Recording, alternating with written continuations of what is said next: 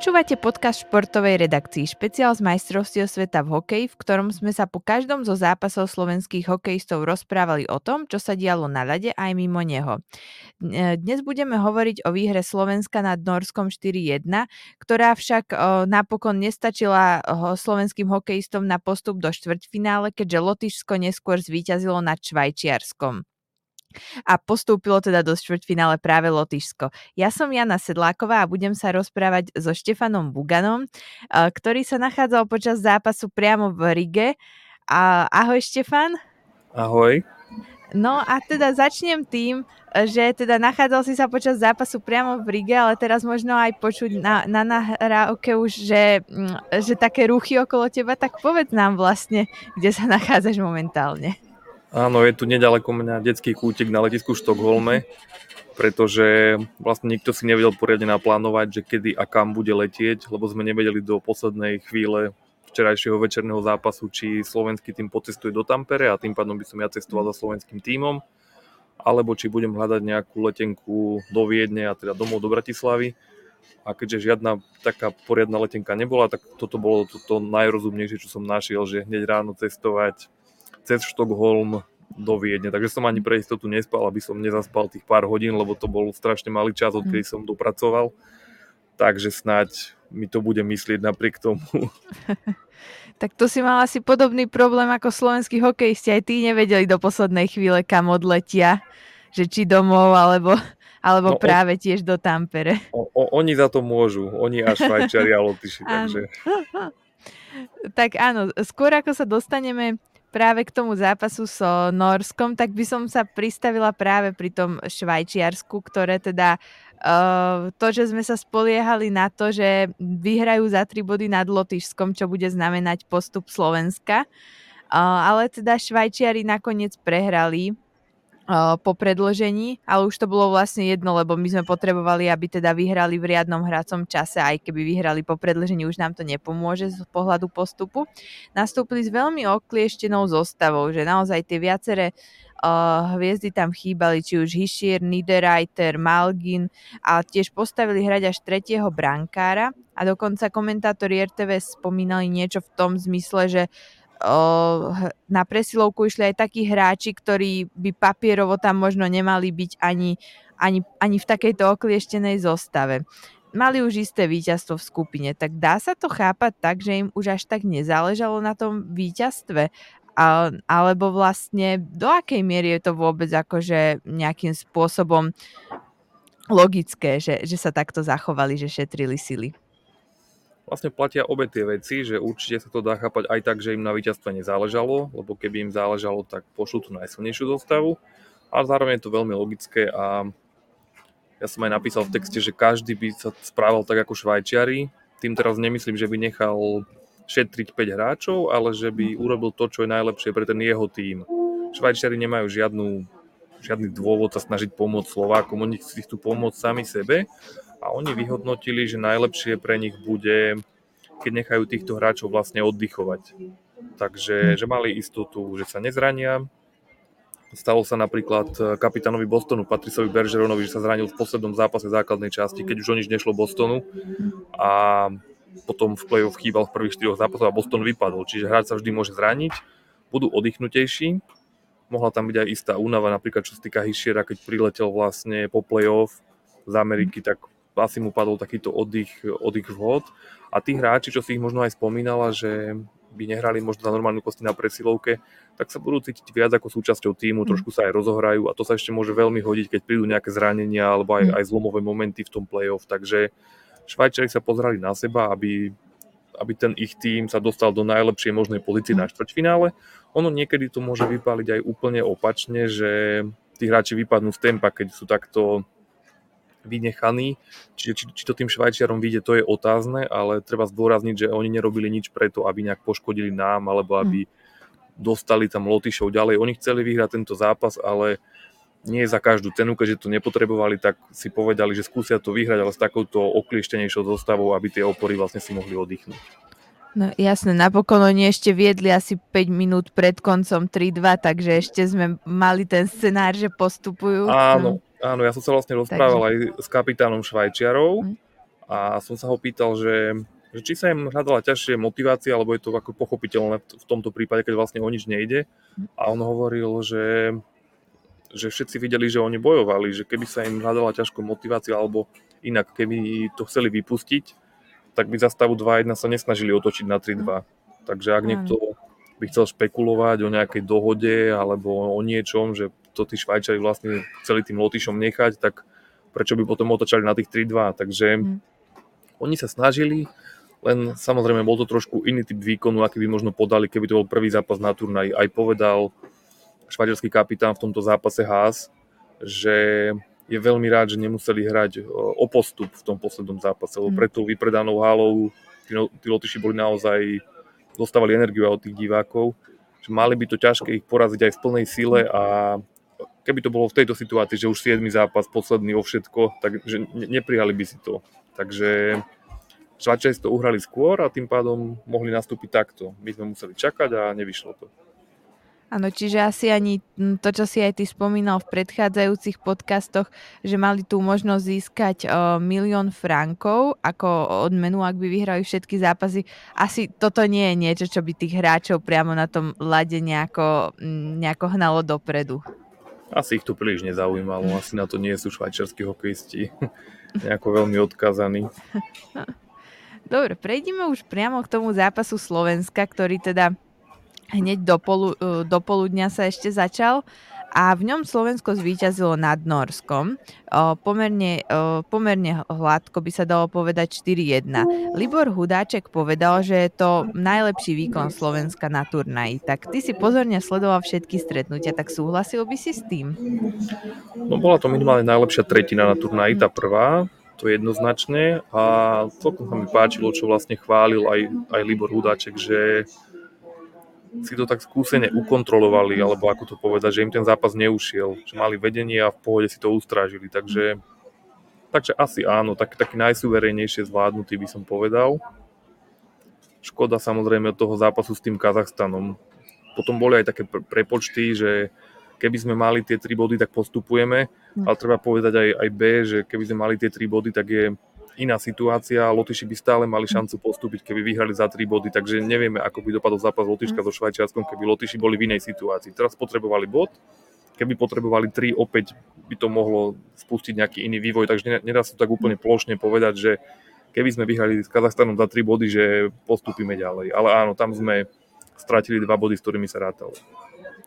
Áno, ja som sa ťa aj práve chcela opýtať, že v ktorom momente podľa teba si to Slováci prehrali, ako keby ten postup do, do štvrťfinále, tak či to bolo s tým, s tým Kazachstanom, ale teda hovoríš, že je to komplikovanejšie, tak toto po, počas, povedať. Áno, áno, počas tej 5 minútovky v druhej tretine s Kazachstanom, keď to išlo z 1-0 mm. na 1-3, tak to bol jeden z kľúčových momentov. Tam sme vlastne 8 minút pred koncom prehávali o dva mm. góly a už vtedy sme boli akoby jednou nohou na ceste do Bratislavy. Mm a to, že, to, že pánik s Regendom sa ešte dotiahli, tak to nám ako keby predlžilo tú šancu, ale, ale už sme to nemali v rukách celý čas. My sme vedeli, že sa musíme spoliehať na ostatných, takže to bola taká, taká ilúzia nejakej kontroly, ale nemali sme to jednoducho pod kontrolou. Takže my sme si hovorili, že musíme zvládnuť tie naše zápasy, ale kľúčové boli tie iné a tie nám uh, nezahrali do karát. Hm.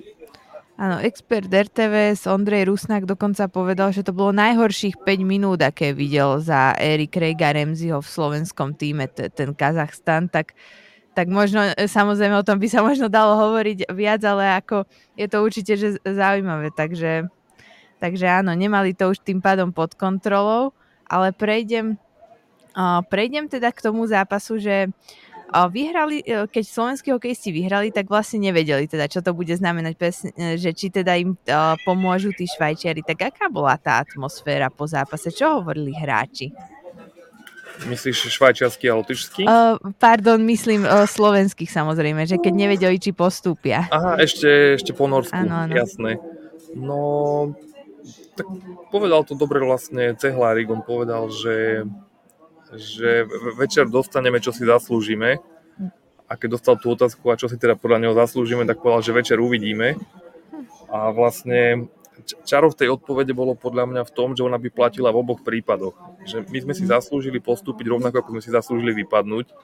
A v tom je vlastne ten šport na jednej strane pekný, na druhej strane krutý, že tie zábery boli, boli skvelé, tých tešatých sa Lotyšov a samozrejme na mhm. Slovensku boli ľudia smutní.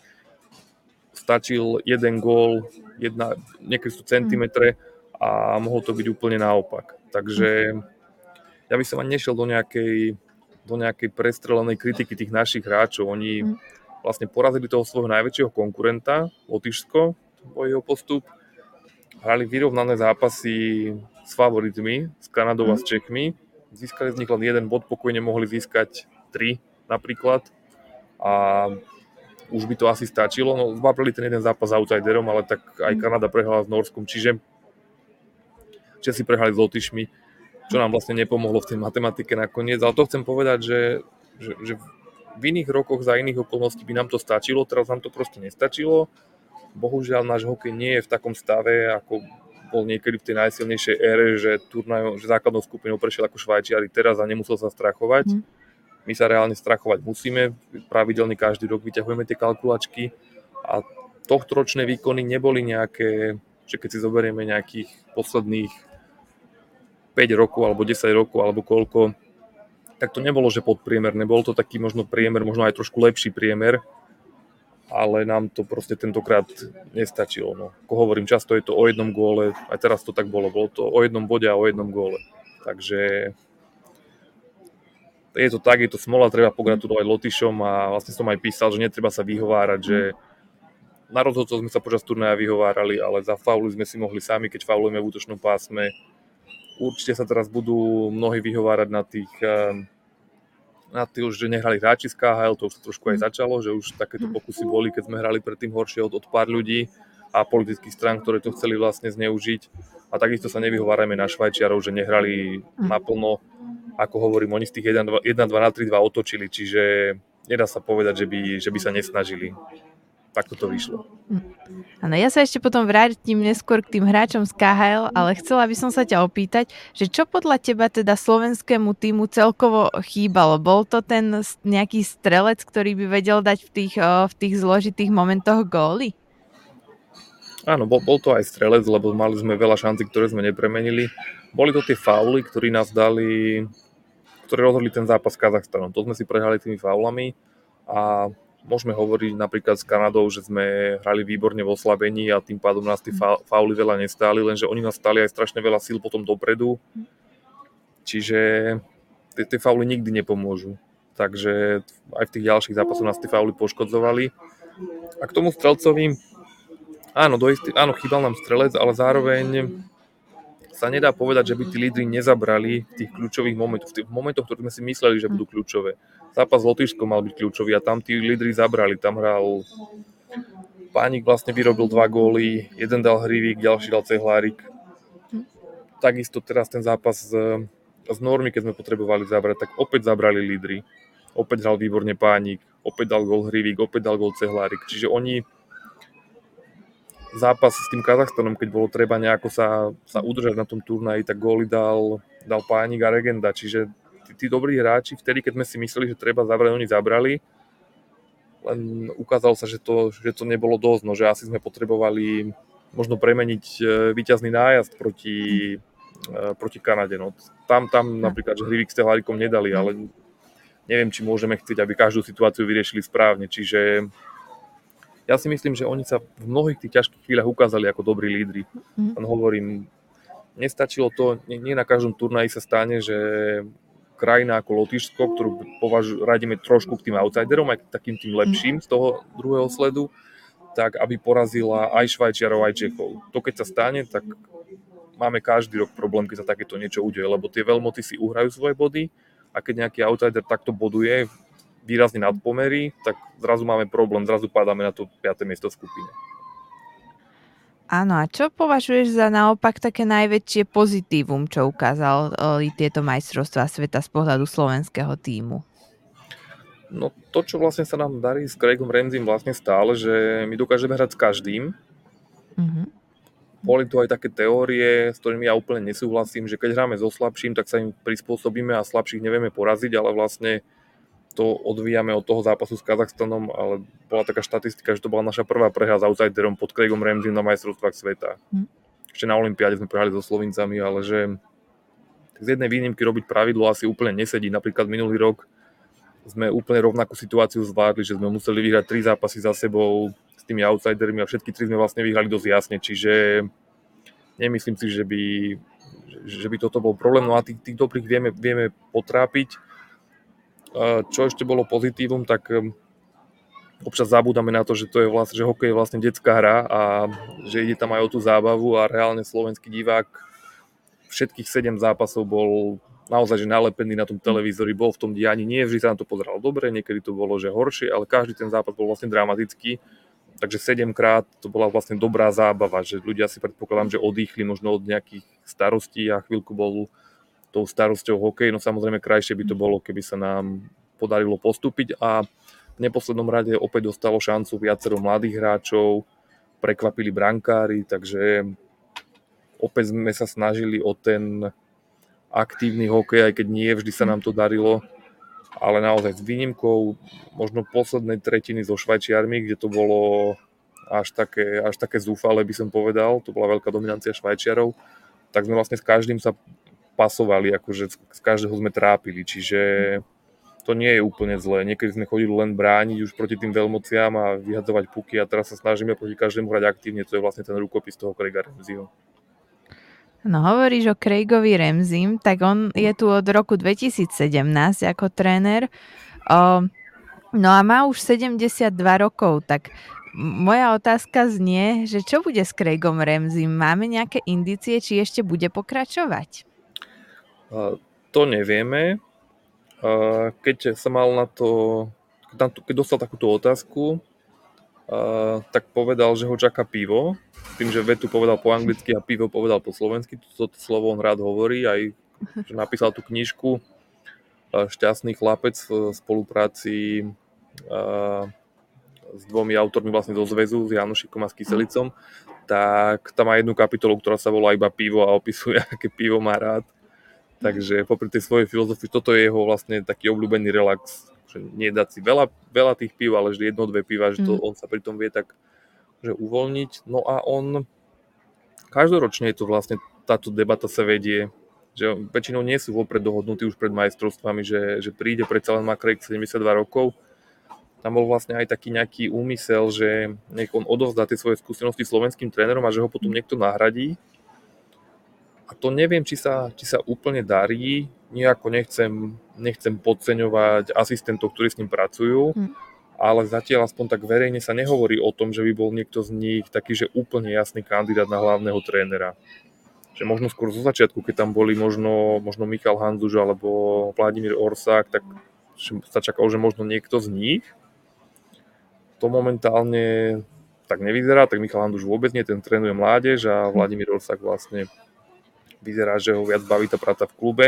Neviem, že ako, ako tam je tá situácia, takže ja to chcem povedať, že nemáme takého jasného kandidáta na nástupcu. Je tam asi taká, že skupina tých trénerov, ktorí s ním pracovali počas tých rokov a vlastne boli aj teraz na, na majstrovstvách, ale nevie, nevieme teraz, že jasne povedať jedno meno, že toto by mohol byť Ramseyho nástupca. Možno zvede to vedia, možno to povedia a možno Craig Ramsey ešte nejaký rok to potiahne, čo by nebolo zlé, lebo aj každý ten nový hráč, ktorý príde, si pochvaluje nielen ten systém, ale aj ten jeho ľudský prístup. Každý ho chváli vlastne aj ako človeka. Takže aj takí tí noví hráči od neho dostávajú cenné skúsenosti a naozaj je vlastne radosť ho počúvať, keď hovorí o tom hokeji a jeho rozhovory v mixzóne sú výrazne nadpriemerné z toho, čo človek bežne počuje od športovcov, trénerov a od jakých osobností v športe.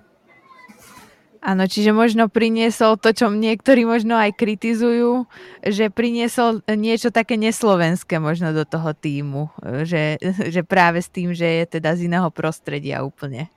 No, on to vlastne povedal Tomáš Kopecký, keď som sa s ním rozprával, že, že slovenskí tréneri nie sú zlí, ale tak keď porovnávame hráčov z Extraligy s hráčmi z NHL, tak je tam proste kvalitatívny rozdiel, že je to trošku iná liga tak Ramsey, ktorý má naozaj od, odohratých a odtrénovaných, to sú že tisícky zápasov, a nie že stovky, ale tisícky, tak hokeju rozumie a navyše máme celkom šťastie, že má takú povahu, akú má, takže tá povaha je výborná pre rozvoj mladých hráčov. Možno sa mu dá niekedy vyčítať, že niekto je lepší v nejakej možno, možno taktike alebo v reakciách počas zápasu, že kedy si dobrať oddychový čas, kedy nie, niečo zmeniť. To, to možno nemusí byť najlepší, nakoniec aj v NHL bolo väčšinu kariéry asistentom, aj keď si vyskúšal aj prácu hlavného trénera, ale v tom rozvoji mladých hráčov, k tomu prístupu, v tom prístupe, že vlastne keď urobia chybu, tak im povie, že je to v poriadku, že treba znovu to skúšať, takže v tom, čo vlastne my chceme, aby nám všetkých týchto Slavkovských Nemcov a Chromiakov a ďalších vlastne niekto posunul niekam ďalej, tak na to je asi, asi ideálny ten Craig Ramsey. Áno, áno, asi aj on mal určitým spôsobom tým, ako veľmi dal dôveru Jurajovi Slavkovskému, mal asi nejaký podiel na tom, že nakoniec sa stal draftovou jednotkou. No, úplne, úplne zásadný, bez hmm. Ramseyho by sa draftovou jednotkou nestal. To mi povedal hmm. aj vlastne Arpon Basu, expert na Montreal, že jeho, ale aj Šimona Nemca posunuli tak vysoko v drafte mm. výkony v reprezentácii. Nakoniec aj ten spôsob, akým Kent Hughes, generálny manažer Montrealu, oznámil, keď uh, že Jura Slavkovsko draftovali, mm. tak povedal, že zo slovenského národného týmu mm. a TPS Turku. A nikdy sa nehovorí ten národný tým, vždy sa spomenie mm. iba klub. Takže to, to, že to tak povedala dokonca na prvom mieste, tak tým vlastne dal najavo, že ktoré výsledky zavážili a Juraj Slavkovský nemal v klube až takú dobrú sezónu, čiže mm. nebyť reprezentácie, tak stále by boli určite obaja v prvom kole, stále by boli dosť vysoko, ale možno by išiel Slavkovský 10. miesta. Nakoniec aj tie mm. predpovede, keď sa pozrieme nejaký rok pred draftom, boli také nejaké, že okolo 10. možno miesta a Šimon Nemec tiež by možno bol nejaký 7. 8 nevieme to teraz takto povedať, mm. ale vďaka tej reprezentácii, že ukázali, že vedia hrať už aj s dospelými, tak boli jednotka a dvojka, čo bol obrovský úspech slovenského hokeja. Áno, keď už sme pri tom Slavkovskom, tak keď si spomeniem na tie predchádzajúce šampionáty, tak presne to je jedna z takých vecí, čo mi hneď napadne, že práve to, že Juraj Slavkovský sa tam uh, objavil a teda veľmi pomáhal tomu týmu, tak by som sa opýtala, že či je niečo také, čo si budeme spájať s týmito majstrovstvami sveta, v čom boli možno také pamätné pre ten slovenský tým. Mm, jasné, no budeme si asi spomínať na to, že ako môžu byť e, prognozy všetkých expertov niekedy úplne naopak, pretože sa hovorilo, že my vôbec nebudeme mať problém s útokom, len musíme dávať tých golov veľa, lebo brankári a obrana nás asi nepodržia. A bolo to celé, mm. že úplne naopak. Trápili sme sa v zakončení a mm. darilo sa brankárom a aj obrana hrala spolahlivo. Čiže budeme si pamätať e, toto, potom si budeme pamätať, ako skvele zachytali brankári z Extraligy, konkrétne ich dvoch, Škorvanka s Hlavajom.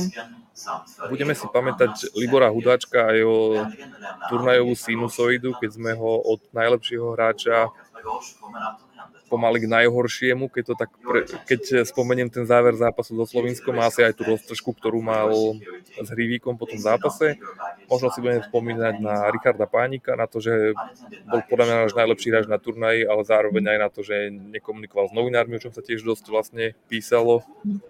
Takže boli tam také mini príbehy, možno mini aj nejaké také kauzy, alebo ak to nazad, no a ak Craig Ramsey skončí, tak na to budeme spomínať aj v tom, že to bol jeho posledný turnaj. No a určite budeme spomínať aj na to, že ako sme čakali na ten zápas Švajčiarsko-Lotyšsko a dopadlo hmm. to takto. Možno aj na prehru s Kazachstanom. Takže, ako som povedal, vlastne na dva týždne mohli ľudia myslieť na niečo iné ako, ako na rôzne, rôzne ťažké veci, ktoré bežne riešia, čiže podľa mňa to bola dobrá zábava a jediná škoda, že už pre nás nepokračuje keď hovoríš o tom najlepšom hráčovi turnaja, tak mi teraz napadla taká otázka. Keď končil zápas s Norskom, tak vlastne norským hokejistom odovzdávali tie ocenenia pre najlepších hráčov turnaja. V, to, v tom čase ešte Slováci teda nevedeli, čo s nimi bude. Tak možno len taká praktická otázka, neviem, či vieš, že ako sa to potom rieši s tými Slovákmi, že či sa im to nejako odovzdá dodatočne, alebo ako toto je, či náhodou nevieš. Pravdu povediac neviem a v tom zhone, keď som vlastne išiel, sa to možno, že už aj vyhlásilo a neviem mm-hmm. ja o tom, že som to nezachytil, ale keby som ja mal povedať, tak ono to nemusí byť na, na tých rôznych pozíciách, ale ja by som, keby som mal vybrať, tak ja by som dal Pánika, ten bol za mňa náš najlepší hráč. Z obrancov sa mi najviac páčil Koch. A brankári boli obidvaja výborní, takže týchto štyroch hráčov by som vyzdvihol a bolo tam aj viacero iných dobrých výkonov, čiže ale, ale Pánik bol podľa náš najlepší hráč, uh-huh. najlepší útočník a Koch náš najlepší obranca. Trošku sklamal Šimon Nemec, možno aj na to sa bude spomínať, ale tam treba myslieť na to, že má 19 rokov a ono je to všetko súčasť jeho rastu. Naozaj bodaj by sme mali Šimonov Nemcov aspoň 10, takže, takže bude určite oveľa lepší v budúcnosti. A keď sa teda pozrieme teraz na ten celý šampionát, tak už vieme, aké sú štvrťfinálové dvojice, už vieme, kto ako dohral tú skupinu. Tak sa ťa spýtam, už sme, sa, už sme to riešili v predchádzajúcich podcastoch, ale koho považuješ za najväčšieho favorita turnaja? Ja by som to veľmi doprial tým Švajčarom, ja sa na nich mm. nejako nehnevám, pretože neurobili nič, čím by nám chceli poškodiť. Ešte dokonca naozaj, že otočili z tých 2-1 na 3-2 a mm. všetci sme chvíľku verili, že to vyjde, takže oni si to najviac zaslúžia za to, aký obrovský kus práce urobili v hokeji.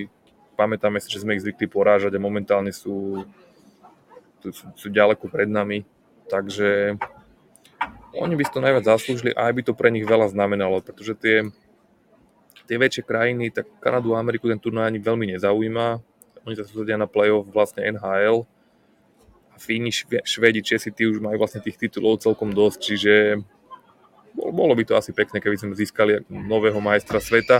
Či sa to aj stane, že vyhrajú, to je veľmi ťažké povedať. Tam v tom zápase tých, tým, tých tímov z najlepších šestky sa môže stať čokoľvek. Mm. Aj Česi, ktorí zatiaľ nehrali veľmi dobre, ani Kanada nehrala veľmi dobre, tak môžu môžu úplne pokojne, pokojne ísť ďaleko. V play-off je to už vlastne o, o tom jednom zápase. A, áno, a teraz mám už takú naozaj záverečnú otázku. Ako som už hovorila, že ešte sa vrátim k tej KHL, tak pred majstrovstvami sveta to bola veľká téma, že čo s tými hráčmi z KHL. Aj ty si o tom písal články. Nakoniec sa k tomu vlastne skoro všetky týmy postavili, takže hráčov z KHL nezobrali iba Slovinsko malo jedného a Kazachstan ten ich mal teda viac.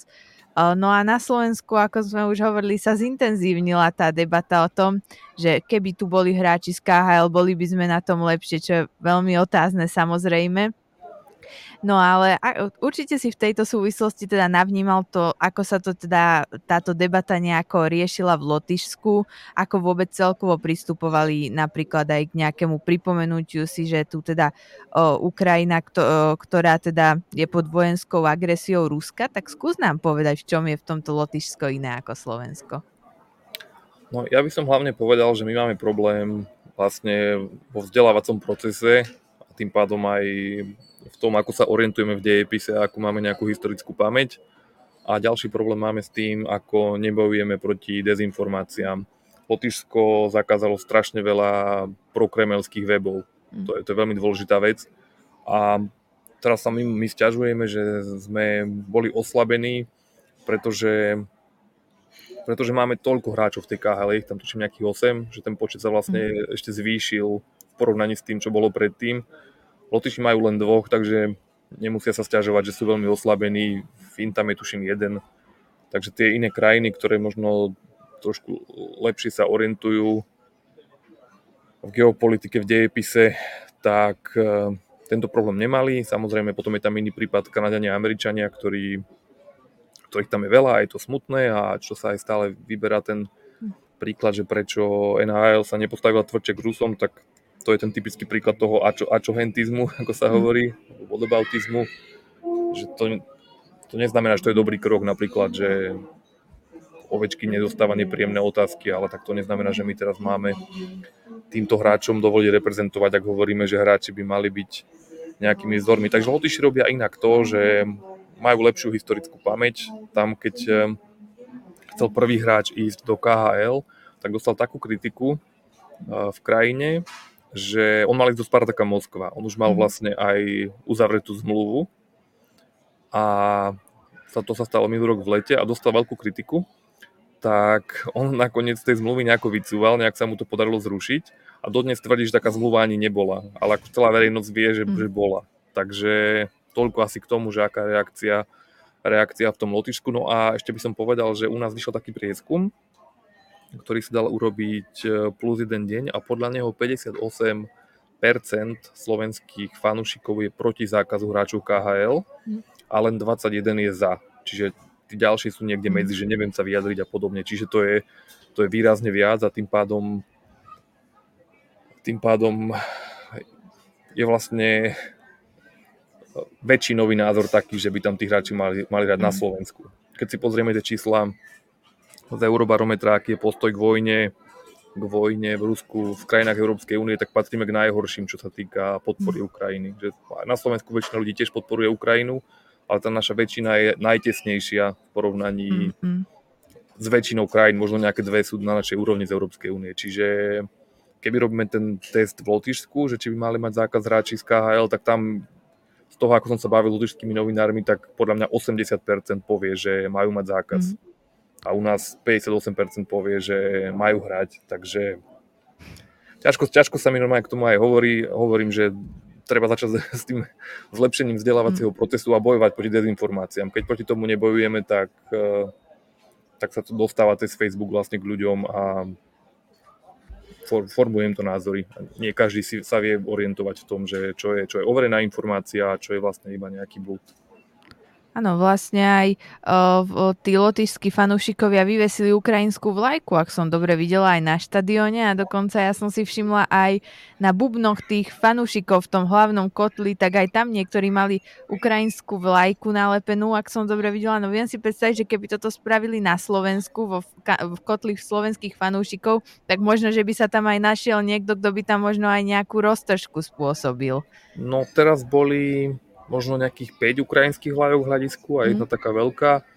A aj predtým, keď sme hrali my s Kazachstanom, tak tam boli tri ukrajinské mm. vlajky, ale hlavne tu keď sa prejdete centrom mesta, tak neprejdete 100 metrov bez toho, aby ste videli niekde ukrajinskú vlajku. Mm. Že aj v Bratislave sú, sú ukrajinské vlajky a nie je ich úplne málo, ale nie, keď, keď prídete do Lotyšska alebo aj do Litvy, lebo tam som bol tiež nedávno, mm. tak tam vás tá, tá podpora až ohromí. V Litve majú na na električkách, ako vám hore vyskočí, že kam tá električka ide a potom to preblikne, že, že Litva miluje Ukrajinu. Mm. Tu mhm. zase v Rige, teda, teraz som hovoril v Litve o, o Vilniuse a tu v Rige v Lotyšsku majú tiež na všetkých hematičkách na dverách majú, na každých dverách majú ukrajinské vlajky, čiže každá električka má nejaké, nejaké 3-4 ukrajinské vlajky a vpredu ešte mali také vlajočky, že Lotyšsku a vlajku Európskej únie, takže tieto krajiny sa cítia prozápadne, podporujú Ukrajinu, rozumejú tomu, prečo je dôležité, aby bolo Rusko zastavené, aby sa nerozpínalo ďalej a na Slovensku tomu ľudia rozumejú menej. Bohužiaľ. Áno, áno. Snáď teda možno len nejaká polovica teda o, a podľa tých prieskumov, takže No tak len snáď... to, nie je, to nie je málo, pretože no, samozrejme, že takéto mm. názory sú aj v tých iných krajinách, len potom, mm. keď sa pozrie tá väčšia vzorka spoločnosti, že je rozdiel, či je takých ľudí 10% a či je tých ľudí 40%. A my akože nevy, nevychádzame z toho úplne dobre ako Slovensko. Áno, keď, keď je to tak, že asi, že ich povedzme 10% alebo 20%, tak možno aj menej hlasno dáv, by dávali najavo tie svoje názory, keď vedia, že sú v menšine ako u nás, kde je to Áno, možno každý druhý tam ešte možno jednu myšlienku, aj ju mhm. chystám v jednom, v jednom rozhovore, ale môžem ju spomenúť aj tu, s novinárom Tomsom Gigulisom, lotišským, e, z webu Delphi. Tak som sa ho pýtal, že ako je to možné, že u nich majú tak jasno v tom, že kto je agresor a kto je obeď, že všade sú tie ukrajinské vlajky. A on povedal, že je to v našej národnej DNA, v kolektívnej pamäti, že my si ešte pamä- že my si dobre pamätáme, ako vyzerá ruský tank a keď vidíme, čo sa deje mhm. na Ukrajine, vieme si predstaviť, že by sa to mohlo diať nám. No a ja som len nerozumel, že prečo sme my Slováci zabudli, ako vyzerá ruský tank, lebo tiež si to zo 68. Mm. by sme to mali veľmi dobre pamätať. Takže my vlastne máme veľmi podobný príbeh ako Lotyši, tiež máme skúsenosť s komunizmom, tiež nám pomohla Európska únia, ale podľa mňa z tých dvoch hlavných dôvodov, že horšie vzdelávanie a slabý boj proti dezinformáciám, tak kvôli tomu sú tie, je, je, je tá nejaká historická pamäť, to, to nejaké DNA, mm. um, iné ako, ako v Lotyšsku, bohužiaľ, alebo v Litve. Áno, tak to by bol asi zaujímavý možno nejaký pohľad naozaj na toto sociológa, ale je to dobrá uputávka na tvoj článok teda, ktorý pripravuješ.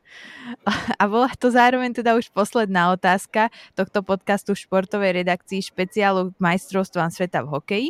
Ďakujem môjmu kolegovi Štefanovi Buganovi Ďakujem, a... ďakujem a ja snad stihnem ten ďalší led, ale myslím si, že mám v pohode ešte čas. Držím palce a keďže teda Slovensko nepostúpilo do štvrťfinále majstrovstiev sveta v hokeji, toto bol posledný takýto ranný špeciál k šampionátu, ale každý pondelok prinášame teda zhodnotenie najzaujímavejších udalostí v športe z uplynulého týždňa v rámci podcastu v športovej redakcii a v ňom sa ešte určite k majstrovstvám sveta v hokeji aj vrátime. Ja som Jana Sedláková a teším sa do počutia na budúce.